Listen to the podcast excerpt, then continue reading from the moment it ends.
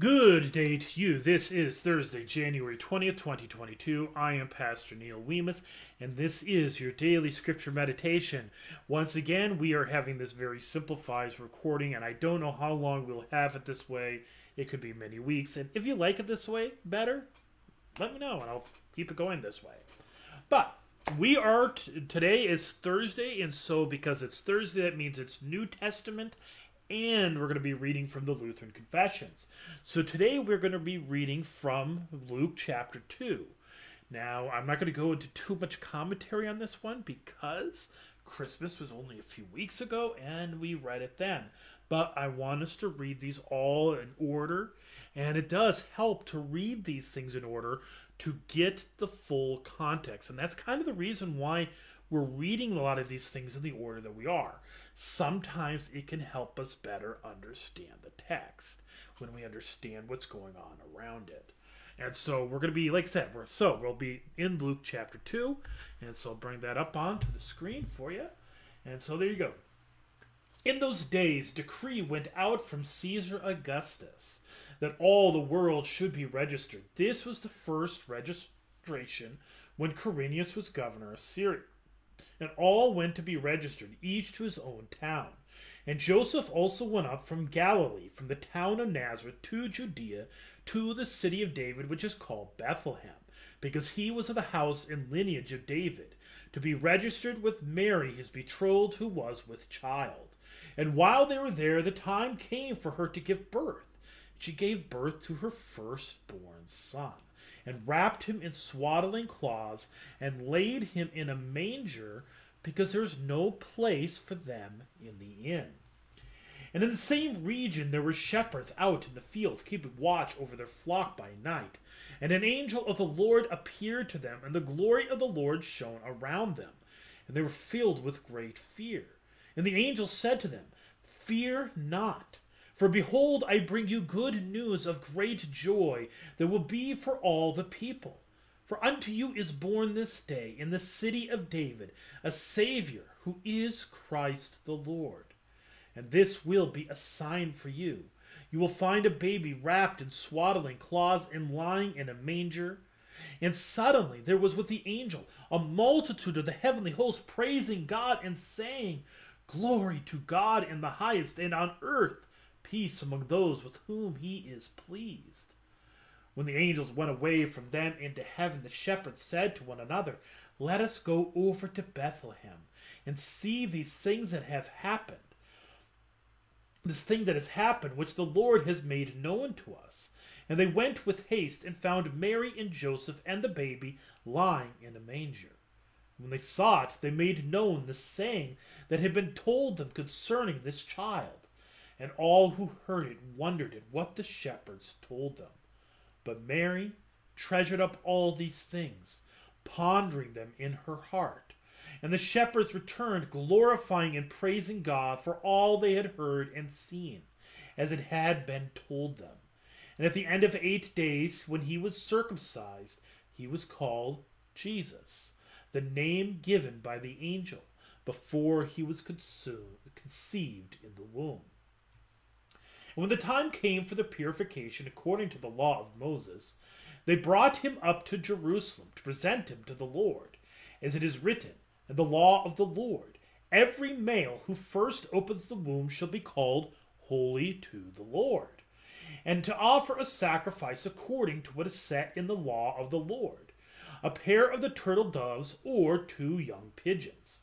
Now there was a man in Jerusalem whose name was Simeon and this man was righteous and devout, waiting for the consolation of Israel. The Holy Spirit was upon him, and it had been revealed to him by the Holy Spirit that he would not see death before he had seen the Lord's Christ. And he came in the Spirit into the temple. When the parents brought in the child Jesus to do for him according to the custom of the law, he took him up in his arms and blessed God and said, Lord, now you are letting your servant depart in peace, according to your word. For my eyes have seen your salvation, that you have prepared in the presence of all peoples, a light for revelation to the Gentiles, and for glory to your people Israel. And his father and his mother marveled at what was said about him. And Simeon blessed them and said to Mary his mother, Behold, this child is appointed for the fall and rising of many in Jerusalem, in Israel, and for a sign that is opposed. And a sword will pierce through your own soul also, so that thoughts from many hearts may be revealed. And there was a prophetess, Anna, the daughter of Phanuel, of the tribe of Asher. She was advanced in years, having lived with her husband seven years from when she was a virgin and then as a widow until she was 84. She did not depart from the temple, worshiping with fasting and prayer night and day. And coming up at the very that very hour, she began to give thanks to God and to speak of him to all who were waiting for the redemption of Jerusalem. This is the text. So, like I said, we and so we'll pick that up um, tomorrow. I was actually thinking about pull, continuing into this to the boy Jesus in the temple. I actually kind of I want to read this next week um, because it is going to very well connect um, with some of this, the themes in chapter three. So that's why I thought about going for a little bit farther in, but I think this is a good spot to stop. But we are going to read from the Lutheran Confessions.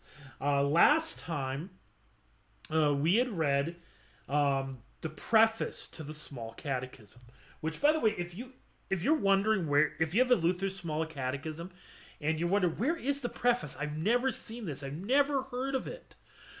Um, part of why you haven't heard of it is because pastors, speaking of myself included, we have only so much time to get through everything in confirmation of year, and we probably get, have time to get to it but it is in your catechism. And it's a really weird thing.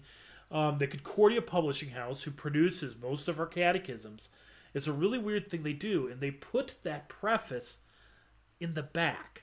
Even though preface means it's preface, it precedes the primary text. Um, but they put it in the back. I don't know why they did that but that is where it is. So look in the back of your catechism if you have it, and I encourage you sit down and read it as well. Um, and I know we read through it back on Thursday, but I encourage you to read it and be mindful of what how we are to be. Um, to that you're supposed to keep learning your faith, your catechism, and this is good that we're reading through this. And um, when we did the regular daily scripture meditation in the previous months and weeks, and the last, you know, since the um, the pandemic started, um, we read a part of the catechism every single day. And the reason is is because you do need to learn. You keep reading it, keep learning it. It's supposed to be a part of your life that you know it's you're familiar with it. All right. So, uh, okay, so here we are. We're in the Catechism, and by the way, I'm reading from Concordia, the Lutheran Confessions. Um, you could buy your own copy, and I honestly encourage you to buy one. Obviously, if, um, if you are a member of a of the Lutheran Church, um, there are two books. I'd say, okay, there are three books that I believe that every single Lutheran should have. Number one is most obviously the Holy Bible. Um, whatever translation you like, I say lean towards the English Standard Version simply because that's the translation you hear in church on Sunday morning. That goes back to that um, one translation that we talked about on Thursday. The second book is Concordia, the Lutheran Confessions. Uh, you can find a copy of this from Concordia Publishing House. Go buy one. You could get a little pocket version. Um, there's a big old one. I encourage you to buy one. Um, and then the third thing is have a hymnal, own a hymnal. And you think that, well, shouldn't you have a small catechism? Shouldn't that be one of those things? Well, actually, technically, the small catechism is in the Book of Concord. It's in that Concordia Lutheran Confessions. So I encourage you, like I said, um, I, those are three books I think every Lutheran should have. Um, so in so what's neat? One little thing they did in this edition is they they include with the commandments they include um, these wood cuttings that uh, Luther produced. I thought this was a kind of a neat little addition to put into the catechism. So notices here, as the head of the family should teach them in a simple way to his household. So, who is it? The head of the family. This is presumed to be the father. Now, there's circumstances that's not the case. But the head of the household, the head of the family, their job is to teach these things. So, the first commandment you shall have no other gods. What does this mean? We should fear, love, and trust in God above all things. So I encourage you in your own time. You see, there's all these little um, stories, Bible, Bible stories are right with this. Go on your own time and read these. All right, go read Exodus 32 and read how that relates to the first commandment. So similarly, we have the second commandment. How does Leviticus 24 connect to it? The second commandment You shall not take the name of the Lord your God in vain. What does this mean?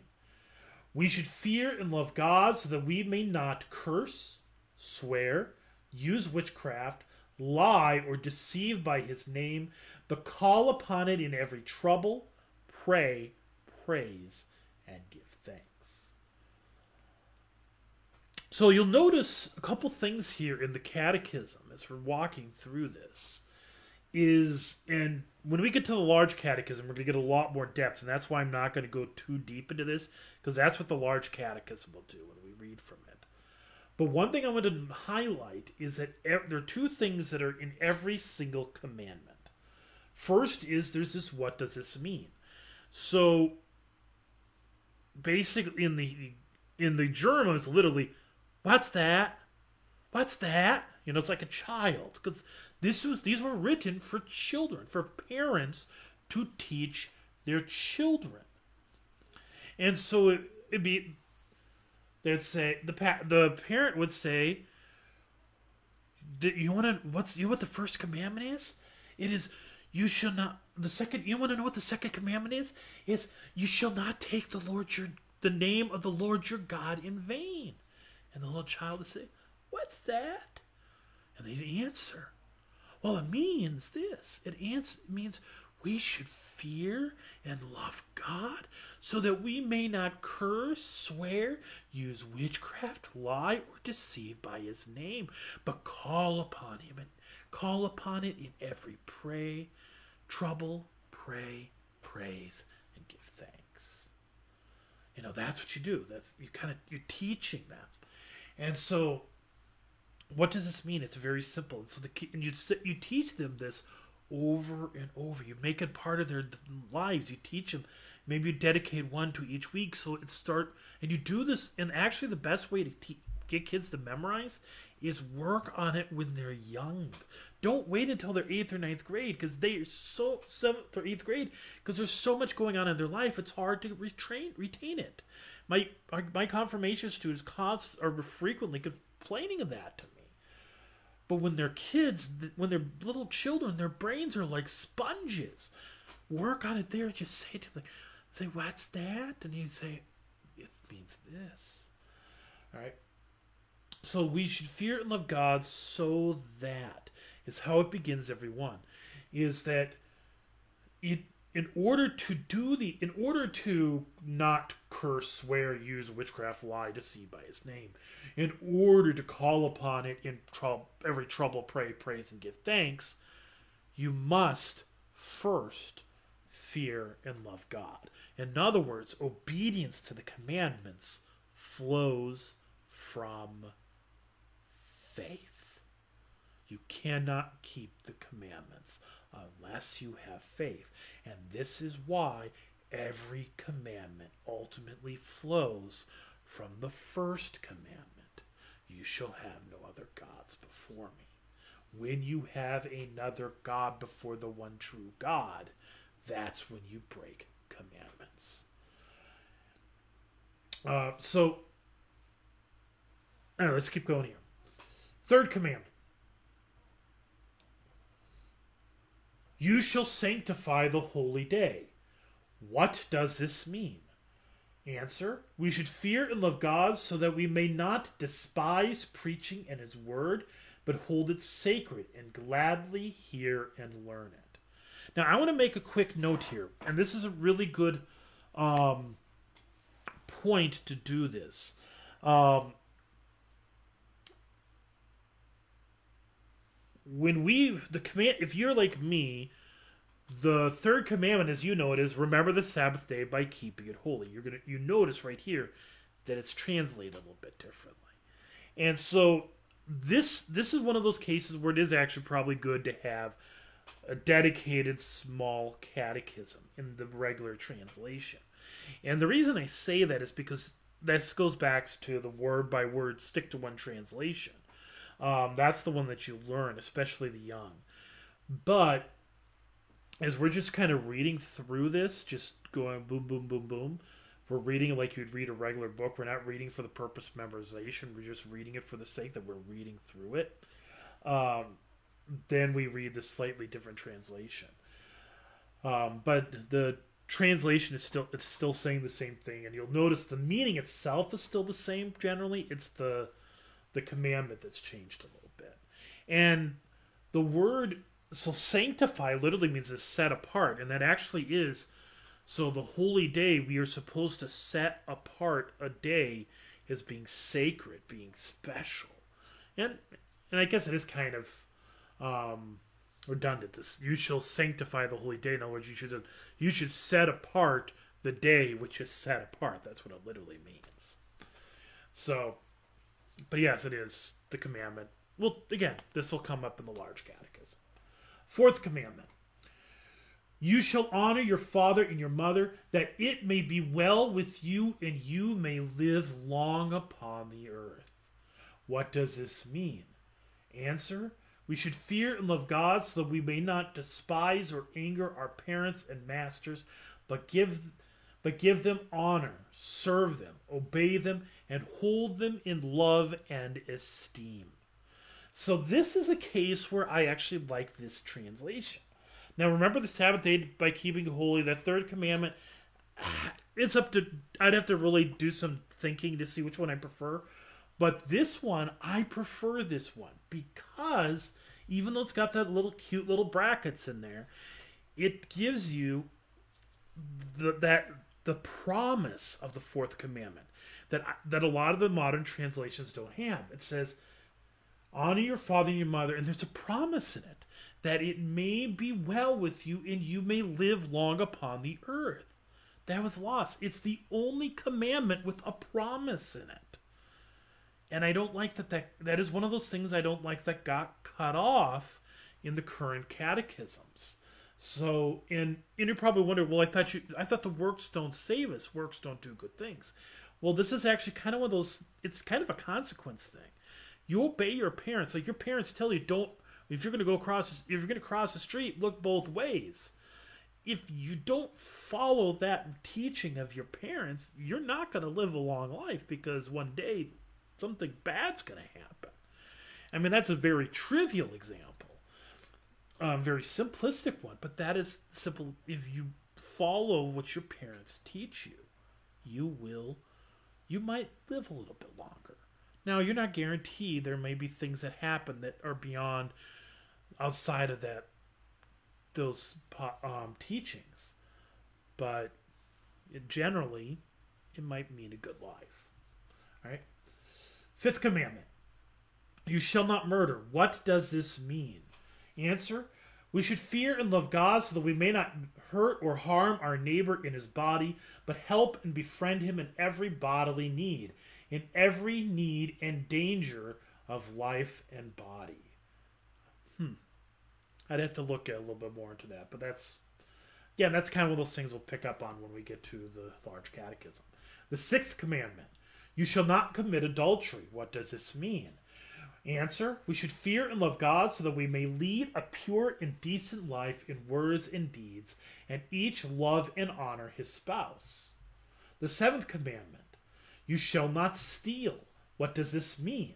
Answer We should fear and love God so that we may not take our neighbor's money or property, nor get them with bad products or deals, but help him to improve and protect his property and business.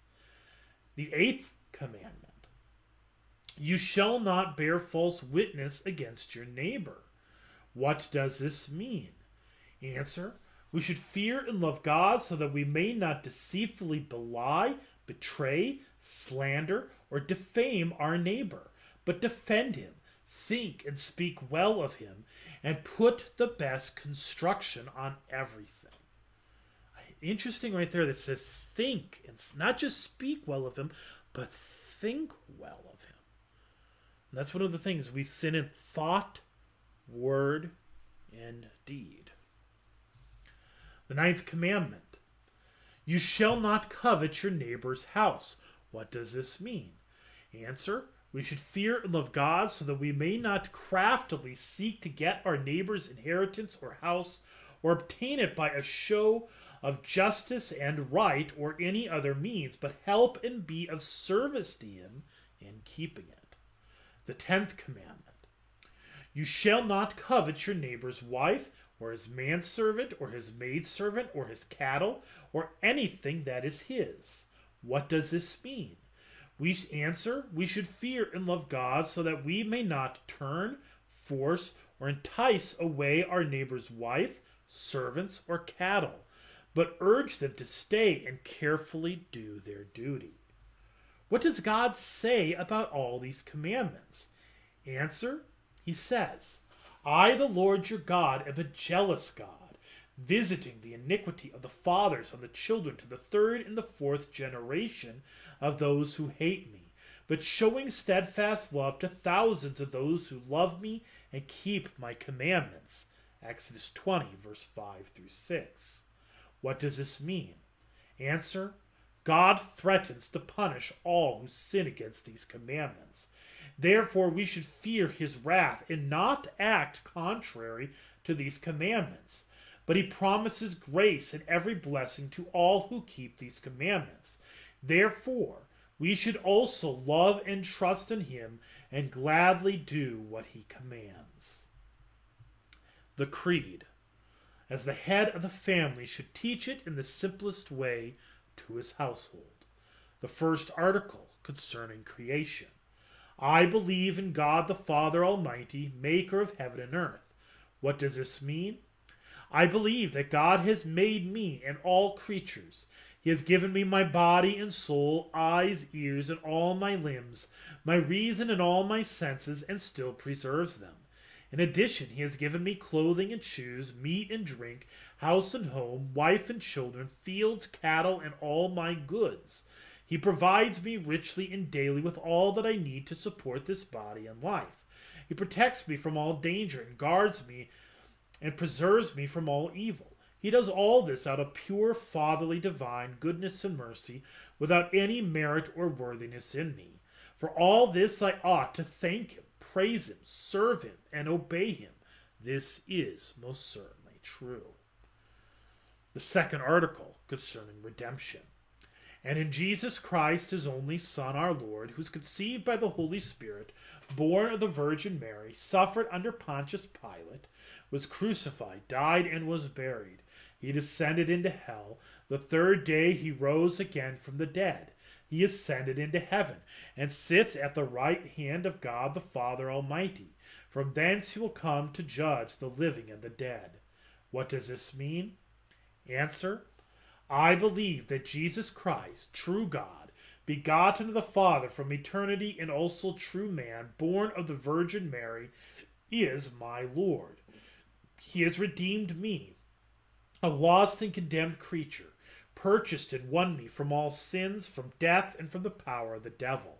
He did this not with gold or silver, but with his holy, precious blood, and with his innocent suffering and death, so that I may be his own live under him in his kingdom, and serve him in everlasting righteousness, innocence, and blessedness, just as he is risen from the dead, lives and reigns to all eternity.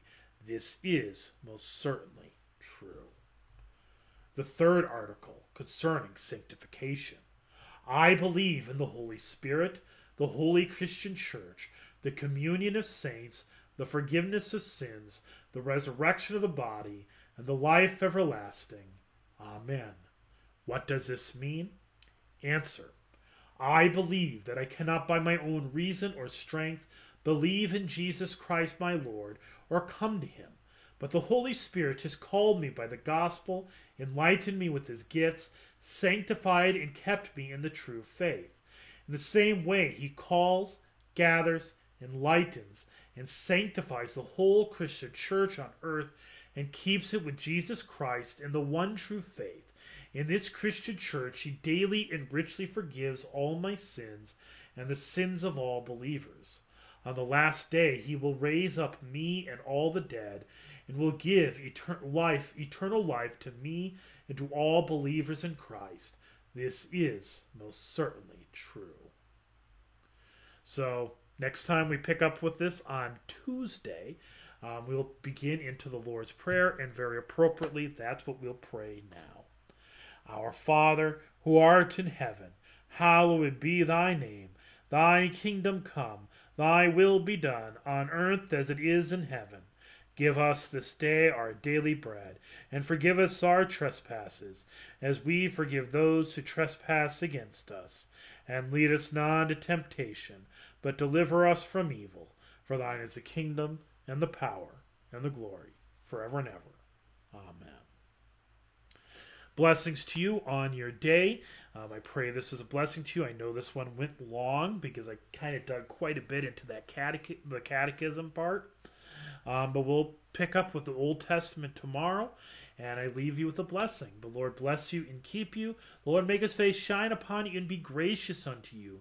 The Lord look upon you with favor and give you his peace. I, amen.